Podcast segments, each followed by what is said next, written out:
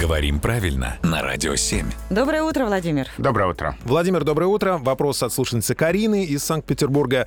Подскажите, пожалуйста, как ставится ударение в словах логопедия, мне сейчас страшно самому, э, нейропатия и полиграфия. И как будто бы я правильно сказал, но очень сильно сомневаюсь в этом. Ну вот теперь главное внимание и будем запоминать. К сожалению, здесь нет какого-то единого правила, что во всех словах на «ия» ударение всегда на «и» или ударение всегда ближе к началу слова.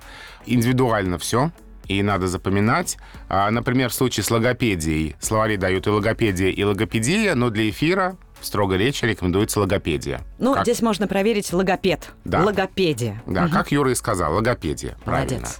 Полиграфия и полиграфия тоже даются в- два варианта, но для эфира рекомендуется полиграфия. Полиграфический. Да. Мгм. Так. А, и в случае с нейропатией, она же невропатия, там тоже ударение на А. Психопатия. Нейропатия, психопатия, да. Ага.